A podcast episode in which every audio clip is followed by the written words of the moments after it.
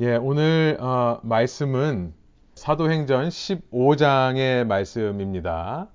사도행전 15장 1절부터 29절, 그러니까 사도행전 전체를 저희가 좀 살펴보기를 원하는데요. 내용이 상당히 많습니다. 그래서 어, 저희가 지금 시간에는 함께 말씀을 읽지 않고 중간에 몇 절만 저희가 말씀을 좀 읽도록 하겠습니다. 교회의 사명 여덟 번째 시간으로요. 어, 제목을 돌아오는 자들을 괴롭게 하지 말고 라는 제목으로 잡아봤습니다. 이 15장에 나오는 내용입니다. 교회의 사명 여덟 번째 돌아오는 자들을 괴롭게 하지 말고 이 시리아 안디옥이라는 이방인 땅에 안디옥 교회가 세워집니다. 이 안디옥 교회는 다섯 명의 지도자들로 구성되어 있다라고 했습니다. 아, 그 다섯 명을 보면 너무나 다양한 사람들이 함께 연합하여 교회를 이루었습니다. 그 다섯 명의 지도자들만 봐도 안디옥 교회가 얼마나 다양한 사람들이 함께 연합했는지를 우리가 짐작할 수 있는 겁니다. 그런데 이 다섯 명의 지도자들 중에 바나바와 바울이라고 하는 기둥과 같은 사람들을 이방인 선교를 위해 파송했다라고 하는 것이 지난 시간 내용이었습니다. 선교사적인 삶을 산다는 것은 오늘 기도해 주신 것과 마찬가지로 우리에게는 포기와 희생이 따라오는 겁니다. 선교사적인 삶을 산다는 것은 그 자체로 어떻게 보면 고난입니다. 그러나 하나님께서 하시는 일에 성령께서 하실 일을 위해 헌신하는 안디옥 교회의 모습. 이 바울과 바나바는 현 터키 지역을 두루 다니면서 대략 1년에서 2년 정도 되는 시간 동안에 복음 전도를 합니다. 이것이 제1차 전도 여행이라는 겁니다. 그리고 이제 다시 안디옥 교회로 돌아와서 제자들과 함께 쉼을 갖는 것으로 14장이 끝났었습니다. 1차 전도 여행을 통해 이 바울과 바나바가 깨달은 것이 있습니다. 그것은 복음이 예수 그리스도의 복음이 유대인들에게는 걸림돌이 되지만 이방인들에게는 기쁨의 소식이 된다는 거였어요. 어, 우리 어, 예, 그 말씀을 지난 시간에 어, 나누어 봤었는데요. 13장 어, 45절부터 48절까지를 제가 한번 세 번역으로 읽어 드리겠습니다. 이 바울과 바나바가 사역을 하는데요. 유대 사람들이 그 무리를 보고 시기심으로 가득 차서 이 바울과 바나바가 따라 바울과 바나바를 따라오는 수많은 무리들을 보며 시기했다라고 되어 있습니다. 그래서 바울과 바나바가 한 말을 반박하고 비방하였다. 그러나 바울과 바나바는 담대하게 말하였다. 우리는 하나님의 말씀을 당신들에게 먼저 전해야 하였습니다. 그러나 지금 당신들이 그것을 배척하고 영원한 생명을 얻기에 합당하지 못한 사람들로 스스로 판정함으로 우리는 이제 이방 사람들에게로 갑니다. 주님께서 우리에게 명하시기를 내가 너를 민족의 빛으로 삼았으니 그것은 내가 땅끝까지 구원을 이루게 하려는 것이다 하셨습니다. 이방 사람들은 이 말을 듣고 기뻐하며 주님의 말씀을 찬양하였고 영원한 생명을 얻도록 정하신 사람은 모두 믿게 되었다. 이제 복음의 중심이 유대인에게서 이방인에게로 본격적으로 넘어가기 시작합니다. 일종의 패러다임 시프트가 일어나기 시작하는 겁니다. 사고 전환의 시대. 복음의 시작은 유대인들이 중심이었습니다. 예수님도 유대인이었고 예수님의 열두 제자들도 유대인이었습니다. 그러나 이제 제자라는 호칭에서 그리스도인이라는 크리스천이라는 호칭으로 바뀌기 시작합니다. 패러다임 시프트가 일어납니다. 유대인들만이 구원을 받는 것이 아니라 이방인들도 그 복음을 듣고 구원을 받게 되는 그러나 이런 패러다임 시프트에는 늘 저항하는 사람들이 있죠. 이런 변화에 맞서는 사람들이 늘 있었습니다. 15장 1절을 보면 오늘 본문 시작인데요. 이렇게 안디옥에서 돌아온 바울과 바나바, 이 안디옥에서 휴식을 취하고 있는 사이에 어떤 사람들이 유대로부터 내려와서 형제들을 가르치되 너희가 모세의 법대로 할례를 받지 아니하면 능히 구원을 받지 못하리라 하니 이들은 유대인일 것이었습니다. 이들이 말하는 것은 충분히 이해가 됩니다. 이전까지 유대인 중심의 신앙이었어요. 유대인 중심의 공동체였던 교회가 급격하게 바뀌고 있는 것에 대한 걱정이라는 것을 이해할 수 있습니다. 아마도 이들은, 이들은 베드로를 통해 이 이방인 고넬료라고 하는 사람이 복음을 들었게, 듣게 되었다. 믿음을 갖게 되었다는 소식을 아마 전해 들었을지 모릅니다. 또 빌립 집사가 이디오피아, 에티오피아 내시에게 세례를 베풀었다는 말을 들었을지도 모르겠습니다.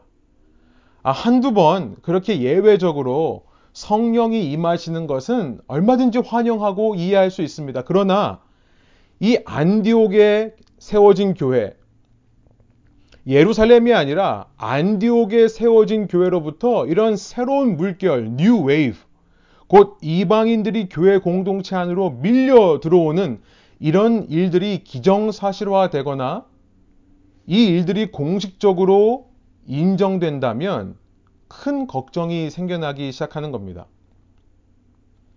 구약의 하나님이나 신약의 하나님이나 모두 같은 하나님입니다. 그런데 한 하나님을 섬기면서 누구는 구약을 따르지 않고 누구는 구약의 생명을 걸고 있다면 과연 그들이 한 공동체를 이룰 수 있겠는가? 라는 걱정이었을 것입니다. 이들은 너무나 자신 있게 말합니다.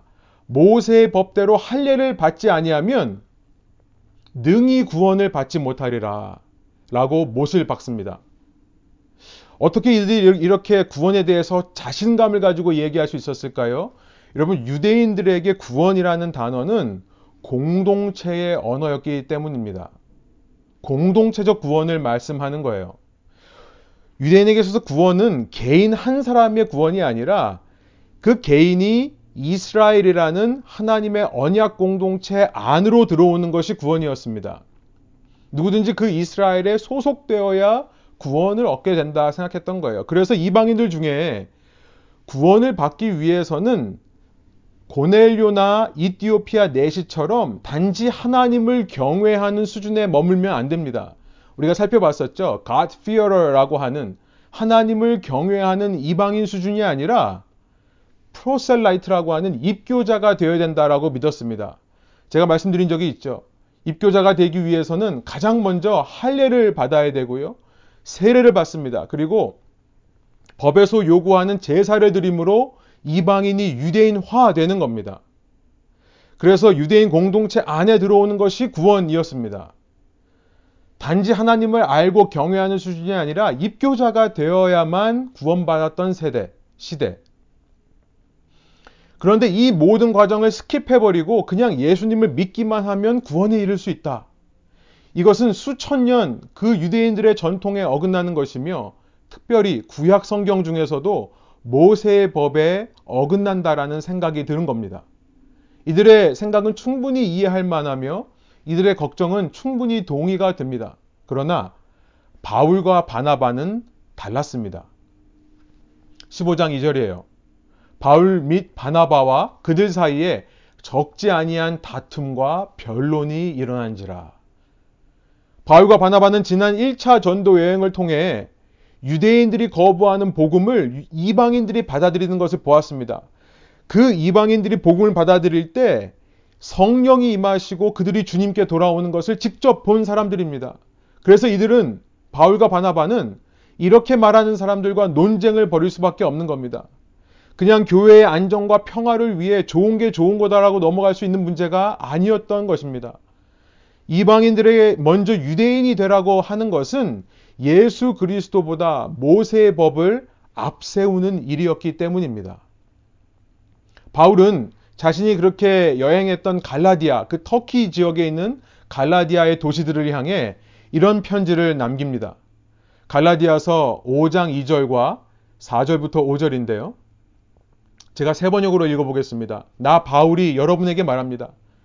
여러분이 할례를 받으면 그리스도는 여러분에게 아무런 유익이 없습니다.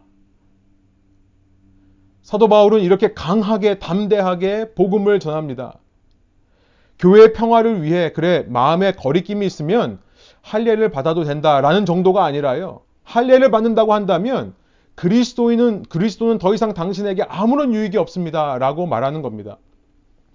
율법으로 의롭게 되려고 하는 사람은 그리스도에게서 끊어지고 은혜에서 떨어져 나간 사람입니다. 그러나 우리는 성령을 힘입어서 믿음으로 의롭다 하심을 받을 소망을 간절히 기다리고 있습니다. 우리가 구원을 받는 것은 오직 성령을 통한 믿음으로 구원을 받는다는 것을 사도 바울은 외쳤던 것입니다. 이 외에는 신앙에 있어서 그 어떤 것도 요구되지 않는다는 것을 바울은 우리가 알기 원한 것이었고요. 이것이 그가 목숨을 걸고 고난받으며 여행하며 전하고자 한 복음의 핵심이 되는 것입니다. 성령을 통한 믿음 외에는 여러분 아무것도 필요 없습니다. 어떤 전통도 어떤 의식도 어떤 행위도 필요 없는 것입니다. 왜냐하면 예수 그리스도께서 당신의 생명을 대가로 치르셨기 때문입니다. 그의 생명은 이 땅에 있는 모든 생명보다 더 귀합니다. 이 땅 자체보다도 더 귀합니다. 이 땅에 있는 생명이 귀하지 않다는 말을 하는 것이 아닙니다. 이 땅이 필요 없는 것이라는 말을 하는 것이 아닙니다. 이 땅에서 그의 생명을 대신할 수 있는 어떤 존재도 어떤 행위도 어떤 조건도 노력도 없다는 말씀을 드리는 겁니다. 여기서 오늘 우리는 우리의 신앙을 한번 점검해 볼 필요가 있겠습니다. 혹시라도 이 땅의 교회들에게서 혹은 우리 공동체 속에서 예수 그리스도 외에 앞세우고 있는 것이 있지는 않습니까? 유대인들은 자신들이 진정한 하나님의 백성이라고 믿었습니다. 어느샌가 유대인이라는 민족성, 에스닉시리, 그들의 혈통이 예수 그리스도보다 앞서게 된 것입니다. 또 한 민족이라는 이 울타리 속에서 신분이, 성별이 예수 그리스도보다 앞서게 됩니다. 하나님을 예배하는 성전의 모습만 봐도 이방인들의 뜰이 있습니다. 그 뜰을 지나서 더 들어갈 수 없는 것들은 이방인들이라는 의미입니다. 그 이방인들에게서 이방의 뜰에서 한 걸음 더 들어가면 여인의 뜰이라는 것이 있습니다. 그 뜰에서부터 여인들은 더 이상 안쪽으로 들어가지 못한다는 의미입니다. 거기서 한 걸음 더 들어가면 유대인의 뜰이라는 것이 있습니다. 더 이상은 유대인 남자들도 들어가지 못하고 오직 레위 지파 제사장들만 들어갈 수 있다. 성소가 있고요. 그 안에 지성소는 오직 대제사장들만 들어갈 수 있는 것. 한 민족이라는 울타리 안에서도 이렇게 신분이 있고 성별이 나누어집니다. 그런데 어느 순간 하나님보다 신분과 성별이 더 중요해지는 겁니다. 갈라디아서 3장에서 바울은 이렇게 선언합니다. 3장 26절부터 29절인데요. 세 번역으로 제가 읽겠습니다. 여러분은 모두 믿음으로 말미암아 예수 그리스도 안에서 하나님의 자녀들입니다. 여러분은 모두 세례를 받아 그리스도와 하나가 되고 그리스도를 옷 입은 사람들이기 때문입니다. 그러면서 28절에 이 놀라운 말씀을 합니다. 유대 사람도 그리스 사람도 없으며 종도 자유인도 없으며 남자와 여자가 없습니다. 여러분 모두가 그리스도 예수 안에서 하나이기 때문입니다. 여러분이 그리스도께 속한 사람이라면 여러분은 아브라함의 후손이요 약속을 따라 정해진 상속자들입니다. 여러분 오늘 이 시대에 이 차별이라는 이슈가 너무나 중요한 문제로 떠오르고 있습니다. 인종 차별의 문제, 신분 차별의 문제, 성 차별의 문제. 이런 문제들은 그리스도인들에게는 결코 있을 수 없는 일들임을 28절이 말씀하고 있지 않습니까? 2000년 전에 쓰여진 이 말씀인데 오늘날보다 더 앞서 있습니다. 내가 어느 인종인가, 내가 어느 사람, 어느 나라 사람인가 보다 우선시 되어야 될 것은 내가 하나님의 시민이라는 사실입니다. 내가 아브라함의 후손이 되었다는 사실이에요. 오직 믿음으로. 여러분, 하나님의 나라 시민으로서 미국에 살아가는 것 뿐입니다. 하나님의 나라 시민으로서 한국에 살아가는 것일 뿐입니다. 이것이 바뀌면 안 됩니다. 미국 시민으로서 하나님 나라를 살아가는 것이 아닙니다. 하나님 시민으로서 미국을 살아가는 것과 미국 사람으로서 하나님 나라를 살아가는 것과 이 두 가지가 그게 그거 같지만 여러분 잘 생각해 보면 다른 점들이 있습니다. 마찬가지로 우리가 어떤 신분이고 어떤 성을 가지고 있는가를 따지기 전에 우리는 성령 안에서 모두 같은 아브라함의 후손이라는 것, 곧 믿음의 자녀라는 인식이 선행되어야 하는 것입니다. 우리가 같은 자녀라는 그 인식으로부터 빈부격차가 극복되어질 수 있습니다. 거기에는 어떤 비교의식이나 우월감, 열등의식도 존재할 수 없기 때문입니다. 같은 자녀라는 사실로부터 우리는 성의 차이도 극복해낼 수 있습니다. 인종, 신분, 성, 이 세 가지는 우리의 정체성, 아이덴티티를 이루는 너무나 중요한 것입니다. 그러나 그럼에도 불구하고 이것보다 더 근본적인 우리의 아이덴티티가 있다는 것입니다. 그것은 오직 믿음으로 우리가 예수 안에서 하나님의 자녀, 아브라함의 후손이 되었다는 사실. 성령 안에서 우리의 노력이 아니라 성령 안에서 우리가 성령의 세례를 받아 그리스도와 하나가 되었다는 사실이 앞서게 되는 것입니다. 여러분, 공동체적인 레벨에서 우리가 이런 차별의 이슈, 차별의 문제와 싸워야 한다면 여러분, 이 공동체를 이루는 개인적인 레벨에서 우리는 우리 속에 지독하게 뿌리 뽑히지 못하는 이 율법적인 성향과 맞서 싸워야 하겠습니다. 영성 신학으로 유명한 이 리차드 아, 백스터라는 분이요. 이런 말을 남겼습니다. 사람들은 하나님의 법이 너무 많고 너무 엄격하다고 생각하면서도 그들 자신을 위해서는 더 많은 법을 만들어내고 그것들을 꼬박꼬박 지켜냅니다. 죄의 가장 큰 문제는요. 하나님과의 관계 속에서 사람과의 관계 속에서 그 지나간 자리를 만들어 놓는다는데 그 죄에 큰 문제가 있습니다. 죄의 잔상이라고 할까요? 죄가 지나간 자리라고 할까요? 우리가 그 메모리 폼 매트리스나 베개 같은 걸 이렇게 손으로 누르면 손이 지나간 손을 뺀 다음에도 그 형상이 이렇게 임프레션이 남아서 손 모양이 있듯이요. 예수 그리스도의 십자가와 그 부활의 능력으로 말미암아 주님께서 십자가에서 흘리신 피로 말미암아 우리의 검은 죄가 씻겨 나가서 우리는 새하얗게 되었는데도 그 죄가 사라진 자리에 계속해서 죄의 영향력이 남아 있어서 우리를 누르고 상처 준다는 것을 우리가 하나님과의 관계 속에서 사람들과의 관계 속에서 많이 경험합니다. 그런데 한 가지 더 잊지 말아야 될 것이 무엇이냐면 내 자신과의 관계 속에서도 같은 영향력이 남아있을 수 있다는 것입니다. 누구보다 내가 내 자신을 용서하지 못하는 거죠.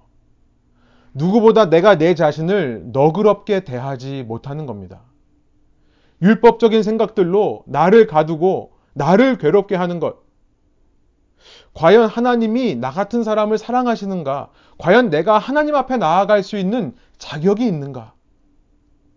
여러분, 우리의 이런 성향에 대해 누구보다도 사도 바울은 잘 알았을 것입니다. 그는 한때 예수님을 핍박하던 자였기 때문입니다. 예수님의 몸된 교회를 죽이려고 했던 자였습니다. 교회를 위해 무언가를 하려고 할 때마다 그의 마음 속에서 그의 과거가 그를 힘들게 하지 않았겠습니까? 그런데 갈라디아서를 읽어보면요.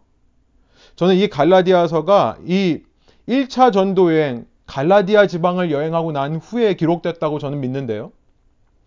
이 갈라디아서를 보면 이런 사도 바울이 자신에게 매일같이 선포했을 거라고 여겨지는 말씀들이 참 많이 나옵니다. 그 중에 하나가 그 유명한 갈라디아서 2장 20절이에요.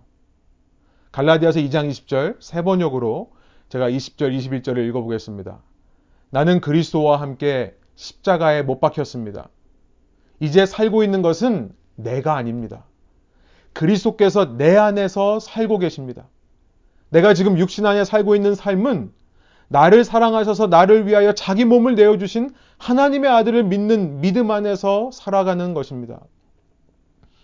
나는 하나님의 은혜를 헛되게 하지 않습니다. 의롭다고 하여 주시는 것이 율법으로 되는 것이라면 그리스도께서는 헛되이 죽으신 것이 됩니다. 내가 복음을 전할 때마다 누군가가 탐탁지 않은 시선으로 나를 바라볼 때, 그 사람 앞에서 하나님의 예수 그리스도의 복음을 선포하려고 할 때 내 속에 드는 내 스스로 나에게 지우는 그 무거운 짐들, 아마 그 짐 속에서, 그 짓눌리는 무게 속에서 사도 바울은 이 2장 20절, 20, 21절의 말씀을 날마다 외우고 선포했을 것입니다. 내 안에 자꾸만 내가 지워져야 하기 때문입니다. 물론 내 안에 약함과 부족함이 있습니다. 그러나 그럼에도 불구하고 그런 나를 위해 나를 사랑하셔서 자기 몸을 내어주신 그 예수님의 은혜가 더욱더 큽니다. 내가 내 자신의 부족함과 연약함에만 매어 있다면, 내 속에 있는 죄성에만 머물러 있다면, 그리스도께서는 나를 위해 헛되이 죽으신 것이라는 사실을 날마다 선포해야 합니다. 오직 그의 은혜로만 내가 의롭게 되었음을 믿고 선포하는 것입니다. 이것이 개인적인 레벨에서 우리가 날마다 선포해야 할 믿음의 선포고요. 우리가 빠지지 말아야 할 함정인 것입니다. 공동체 레벨에서는 차별을 조심하는 것이고요. 개인적인 레벨에서는 율법적인 성향, 이것을 주의하는 것. 여러분, 이렇게 공동체적 레벨에서, 개인적인 레벨에서 성령이 이끌어 가시는 패러다임 시프트, 이 사고에 큰 전환이 있었음에도 안디옥 교회의 분쟁은 그치지 않았습니다. 날로 커져갔습니다.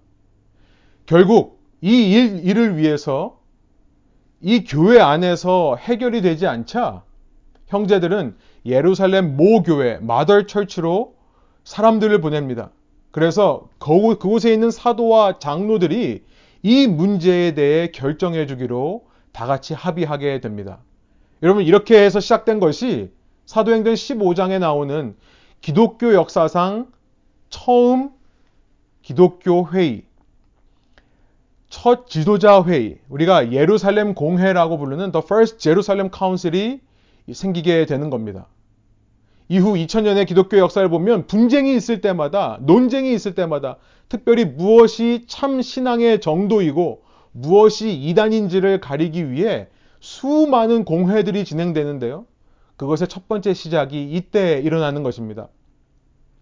우리가 15장의 내용을 다 자세히 읽지는 않겠습니다만 6절부터 7절에 가보시면요. 이 사도와 장로라고 표현된 교회 지도자들 중에서도 이 이야기를 듣고 많은 논쟁이 있었다라고 기록하고 있습니다. 이 문제는 쉬운 문제가 아니었습니다. 지금까지 수천 년 유대교의 전통을 거슬려야 되는 이런 패러다임 시프트는 언제나 쉬운 것이 아닙니다. 그러나 마침내 사도의 대표로서 베드로가 이 바울과 바나바의 주장에 동의하는 발표를 합니다. 그 자신이 고넬료에게 복음을 전했던 그 경험을 토대로 유대인이나 이방인이나 오직 예수 그리스도만으로 구원을 받는다. 오직 예수님만으로 하나님 나라의 백성이 된다라는 것을 7절부터 11절 말씀합니다. 그러고 나서 이제 장로의 대표, 사도가 아닌 장로의 대표인 야고보가 발언을 시작합니다. 여기서 야고보는 예, 수님의 동생입니다. 예루살렘 교회 지도자였던 것으로 알려져 있습니다. 그 야고보고 장로가 일어나 베드로와 바울, 바나바의 의견에 동의하는 말씀을 하는 것이 17절부터 어, 21절에 나와 있는데요. 19절부터 읽어보겠습니다. 그러므로 내 의견에는 이방인 중에서 하나님께로 돌아오는 자들을 괴롭게 하지 말고 앞서 베드로는 우리가 지금 이 이방인들에게 할 일을 요구하는 것은 우리 조상도 우리 자신도 지지 못하던 매지 못하던 율법의 무게를 그들에게 지운 것과 마찬가지다. 라고 10절에서 말씀했습니다. 야고보는 이를 가리켜서 하나님께로 돌아오는 자들을 괴롭게 하는 것이다 라고 말하고 있습니다. 여러분, 이 대목에서 오늘 우리도 구원에 있어서 예수 그리스도를 믿는 것 외에 또 다른 기준들을 자꾸만 세우는 것은 아닌가 돌아보기를 원합니다. 이 교회에 나오기 부담스러워 하시는 사람들이 생각하는 것이 뭐냐면 제일 먼저는 어쩌면 나 같은 사람이 자격이 있나 라고 얘기합니다. 교회 나오세요. 예수님 믿으세요. 그러면 하나같이 하는 말은 나 같은 사람이 자격이 있나요? 라고 말합니다. 정말로 겸손해서 그런 말씀을 하시는지 모르겠습니다만 그렇게 말씀하시면서도 마음속에서는 이런 생각을 할 겁니다. 예수 믿으려고 하면 뭐 하지 말라고 하는 것, 하라고 하는 것이 너무나 많다. 이렇게 생각하실지도 모르겠어요. 우리가 이 시대에 이 기독교 신앙을 어떤 모습으로 세상 사람들에게 보여주고 있는가 고민해 보아야 하겠습니다. 자꾸만 예수 믿으면 뭘 해야 된다, 하지 말아야 된다는 근, 근, 어, 기준들을 우리가 은근히 내세우는 것은 아닌가. 은근히 교회에 다니는 사람들이, 교회 안에 있는 사람들이, 교회 밖에 있는 사람들을 무시하고 깔보는 그런 말과 행동을 하는 것은 아닌가. 나도 모르게 내가 무엇을 알고 있는 것처럼 내가 정말 진리의 어, 진리를 발견했고 그것을 따라가고 있는 것은 맞지만 그 외에는 진리가 존재하지 않는 것처럼 말하고 행동하는 것은 아닌가. 우리가 한번 돌아보기 원합니다. 여러분, 나와 생각이 다르고 나와 성향이 다른 사람들을 우리가 얼마나 인정하고 수용할 수 있을까요? 먼 데서 찾지 않고요. 우리 교회가 얼마나 그런 사람들을 수용할 수 있을까요? 아마 이민교회에 특별히 이 미국에 있는 한인교회들에게 던져주는 도전들이 있다라고 하겠습니다. 여러분, 우리 서로에게도 예수 믿는 것 외에 어떠한 짐을 지우지 않는 공동체 되기를 간절히 소원합니다. 교회 공동체 내에서 서로 수군거리는 것만큼 신앙과 먼 것은 없습니다. 이런 사도행전의 기록들을 보면 여러분 놀랍지 않습니까? 이상적인 교회는 논란, 논란과 분쟁이 없는 교회가 아닙니다. 그런 논쟁과 논란이 분쟁들이 있을 때마다 신앙의 중심인 그리스도에게로 돌아가는 교회. 각자 자신들이 어떻게 구원받았는지를 돌아보면서 서로에게 임한 주님의 은혜를 인정하는 것으로부터 다시 시작하는 공동체. 그것이 이상적인 교회라는 것을 발견하는 것입니다. 서로 다 각기 다른 사람들이 어떻게 연합을 이룹니까? 연합이라고 하는 것은, 유니티라는 것은 획일성이 아닙니다. 유니포머티가 아닙니다. 획일적인 것을 강조해서, 강요해서 이룰 수 있는 것이 아닙니다. 연합은 똑같은 말을 하고 똑같은 생각을 하는 사람들끼리 친해지는 것이 아닙니다. 비록 나와 성향도 다르고 생각도 다르고 말하고 행동하는 하나하나가 다 다를 수 있지만 그러나 우리 가운데 일치하는 단 한 가지 예수 그리스도 그리고 그 일치하는 단 한 가지가 다른 모든 것보다 더 크기에 우리는 성령 안에서 하나가 될 수 있는 것 이것이 이상적인 교회의 연합이라는 사실이에요. 오늘 우리가 찬양했던 것처럼요. 모든 족속과 방언과 나라 가운데서 모든 사람이 모여서 서로가 서로를 바라보며 너 나와 같다 틀리다를 말하는 것이 아닙니다. 그 수많은 다양한 족속들이 오직 보좌에 앉으신 예수 그리스도, 우리 하나님의 어린 양께만 찬양을 드리는 것, 이것이 완전한 연합의 모습인 것입니다. 소원하옵교는 저희 교회가 그런 연합을 이루어가는 이 시대에 참된 주님의 공동체 되기를 소원합니다. 그런데요, 그렇다고 해서 책임이 뒤따라오지 않는 것은 아닙니다. 이렇게 이방인들을 괴롭게 하지 말 것과 함께 20절, 21절은요, 책임이 따라온다는 것을 말씀해요.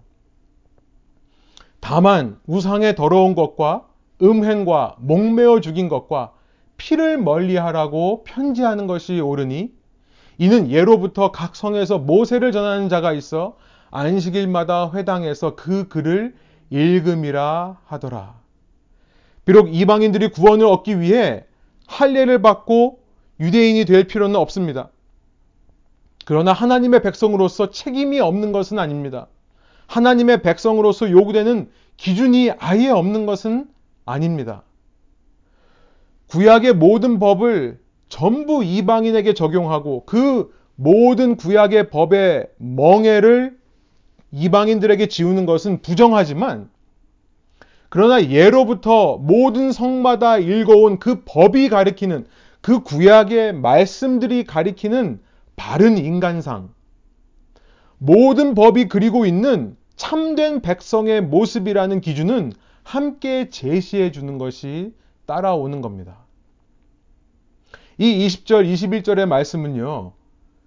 율법이 필요 없다. 하나님의 법이 필요 없다고 하면서 또 율법적인 이야기를 하는 것이 아닙니다.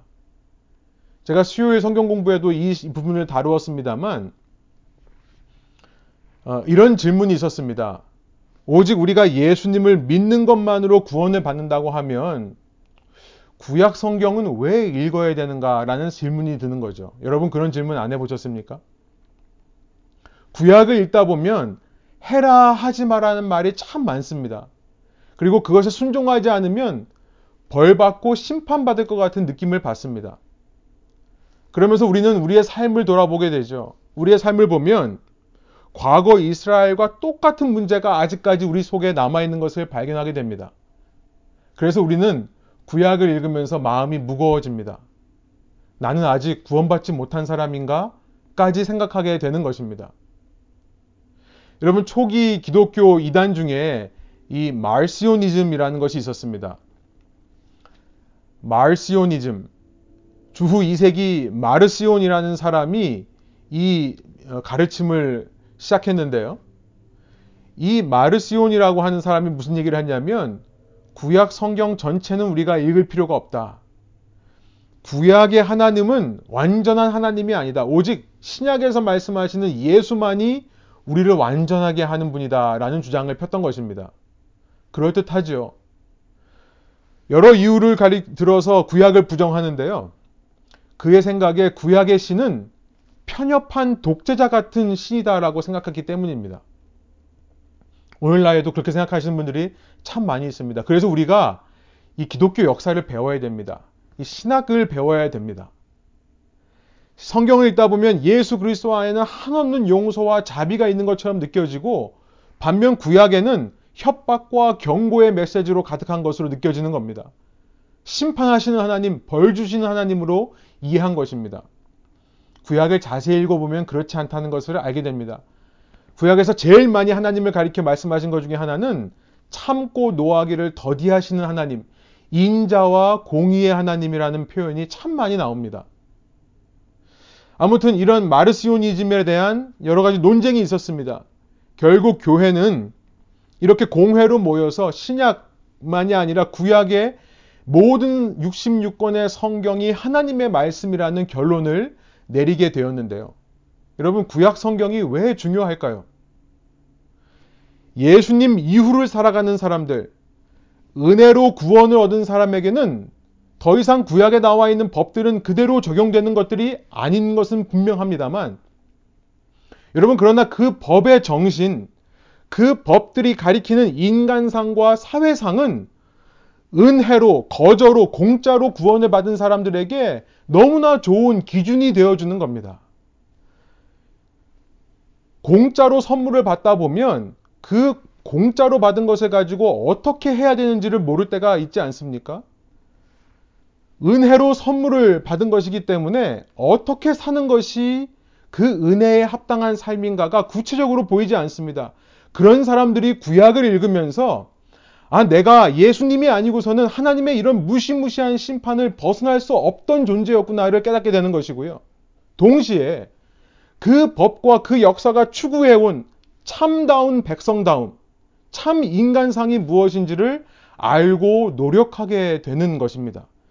이것이 구약의 유익이라는 거예요. 수요 공부 시간에 한 집사님께서 말씀하셨듯이 자녀가 되는 것과 마찬가지입니다. 오직 은혜로 우리는 자녀가 되는 겁니다. 내가 노력해서 부모의 사랑을 받는 것이 아니죠. 나는 자녀이기 때문에 그 부모의 사랑을 무조건적으로 받게 되어 있습니다. 그러나 그 자녀가 그 집의 가훈이나 부모의 부모가 원하는 인간상을 더 배워가고 알아가는 교육을 함께 받아야 됩니다. 그래야 그 부모의 자녀다운 자녀다움을 회복하게 되는 것과 마찬가지 이치라는 겁니다. 중요한 것은 무엇이냐면요. 제가 오늘 드리고자 하는 메시지입니다. 중요한 것은 때로 우리가 살다 보면 그 가훈을 어길 때가 있다는 것입니다. 그 인간상에 미치지 못하는 내 자신을 발견할 때도 있다는 겁니다. 그러나 그런 순간에도 나의 자녀됨이 취소되는 것은 아니라는 사실이에요. 이것이 너무나 중요합니다. 어쩌면 우리가 신앙에서 이것을 잃어버렸기 때문에 신앙생활을 할수록 더 자유롭지를 못하고요. 더 무거운 집이 내게 얹혀지는 것으로 느껴질 수 있는 것입니다. 말씀을 정리해 볼게요.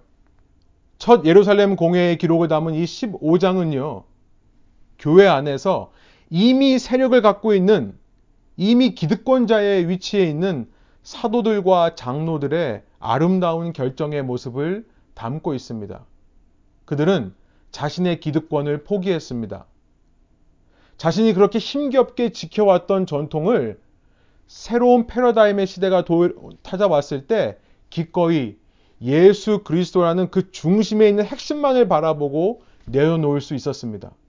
여러분, 이 15장의 기록이 아니었으면 오늘 저와 여러분 같은 자들이 이 자리에 설 수는 없었을 것입니다. 구원은 오직 예수 그리스도의 은혜로만 이루어진다는 사실. 그들은 자신의 모든 것을 포기하고 희생하며 그 한 가지만을 지켜왔고요. 그것을 오늘 우리에게까지 전해준 것입니다. 오늘 나에게 무슨 일인지 모르겠지만 그 예수님이 믿어지신다면 그 예수님이 감사한 마음이 들고요. 이런 메시지를, 이런 말씀을 들을 때마다 나를 향한 십자가와 부활의 은혜가 믿어지신다면 여러분 이것을 말씀드리고 싶습니다. 그것만으로 족합니다. 그것만이 내가 구원받은 자녀라는 확신인 것입니다. 예, 때로 나에게 부족함이 보여요. 넘어지고 또 넘어지는 모습도 있습니다. 그러나 그것에 우리의 구원이 달려있지 않다는 사실을 여러분 선포하시기를 원합니다. 이제 더 이상 내 안에는 내가 사는 것이 아니라 나의 그런 율법적인 기준이 나를 지탱해 주는 것이 아니라 오직 나를 위하여 자기 몸을 버리신 하나님의 아들이신 예수 그리스도가 사신다는 고백. 그 선포. 여러분, 그 메시지가 우리에게 자유함을 주시길 성령님께 간절히 기도합니다. 예수 외에 자꾸만 다른 조건을 다는 나의 내 자신을 향한 율법적인 성향을 버리시기를 소원합니다. 예수 외에 자꾸 다른 사람 속에 다른 것들을 보기 원하는 나의 타인을 향한 율법적인 성향들도 버리고 차별 없는 공동체를 이루는 저와 여러분 되시기를 소원합니다.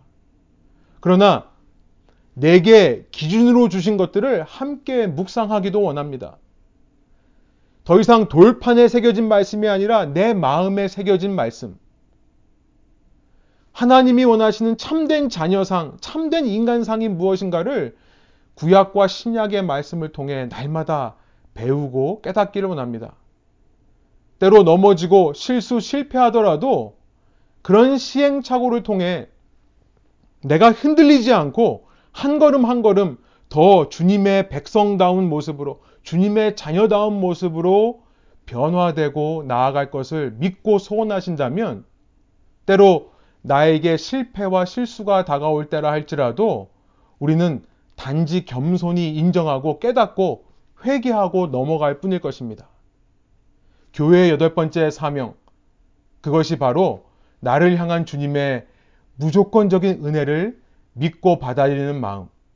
그 은혜 외에는 나에게 어떤 짐도 지우지 않고 다른 사람에게도 지우지 않는 마음. 그리고 때로 넘어지고 실패한다 하더라도 나의 자녀된 것은 나에게 달려있지 않다는 것을 믿음으로 고백하며 그 안에서 자유함과 평안을 누리는 것이 우리가 받은 신자로서의 사명인 것을 기억하시는 저와 여러분 되기를 소원합니다. 함께 기도하시겠습니다.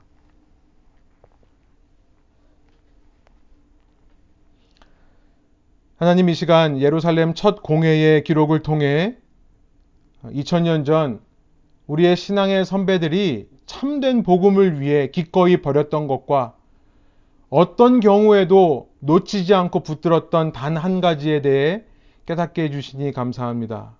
주님, 이 시대를 살면서 세상에서 우리에게 요구하는 것들이 참 많이 있습니다. 우리 주위 사람들이 나에게 요구하는 것들이 너무나 많이 있습니다. 그런 삶 속에서 우리는 어쩌면 하나님까지도 우리에게 무언가를 자꾸만 요구한다는 부담과 생각을 가지고 사는지도 모르겠습니다. 나의 나된 것은 온전히 전적인 주님의 은혜로만 됐다는 것을 기억하고 깨닫는 저희가 되게 하여 주옵소서.